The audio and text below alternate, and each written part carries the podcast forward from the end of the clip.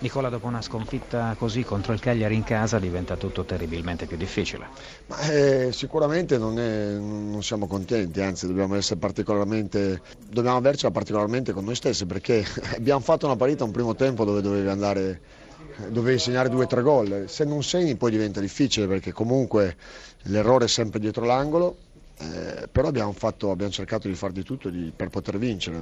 Ciò vuol dire che non, non, sta bastando e se non sta bastando bisogna fare, se non di più bisogna fare meglio quello che già stiamo facendo. I tre punti che vi allontanano forse definitivamente dalla zona rischio.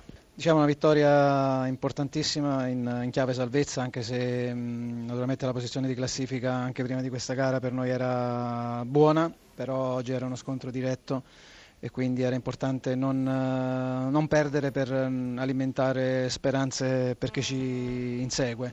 Partita soffertissima, eh, primo tempo di grande sofferenza, non abbiamo fatto fatica a leggere la partita, arrivavano sempre prima, molto, molto lunghi tra i reparti, abbiamo concesso troppo e il Crotone è andato in vantaggio e ci ha messo in grande difficoltà. Fortunatamente siamo riusciti a, a pareggiarla su un episodio così estemporaneo, da lì siamo rientrati un po' più in partita, il secondo tempo è stata più equilibrata, l'Eurogol di Borriello ci ha portato in vantaggio e poi abbiamo difeso con ordine senza grandi sussulti fino alla fine. E siete stati bravi a ribartarla questa partita? Sì, eh, ripeto, non era facile perché affrontavamo una squadra col coltello fra i denti che eh, affrontava questa gara come quasi un'ultima spiaggia per cercare di rientrare nella, mm, nella lotta salvezza e quindi riuscire a ribaltarla in, in una giornata non eh, positivissima mm, per noi è motivo di grande soddisfazione e quindi devo fare i complimenti ai ragazzi che sono riusciti a, mm, a ribaltarla. Ora campionato in discesa?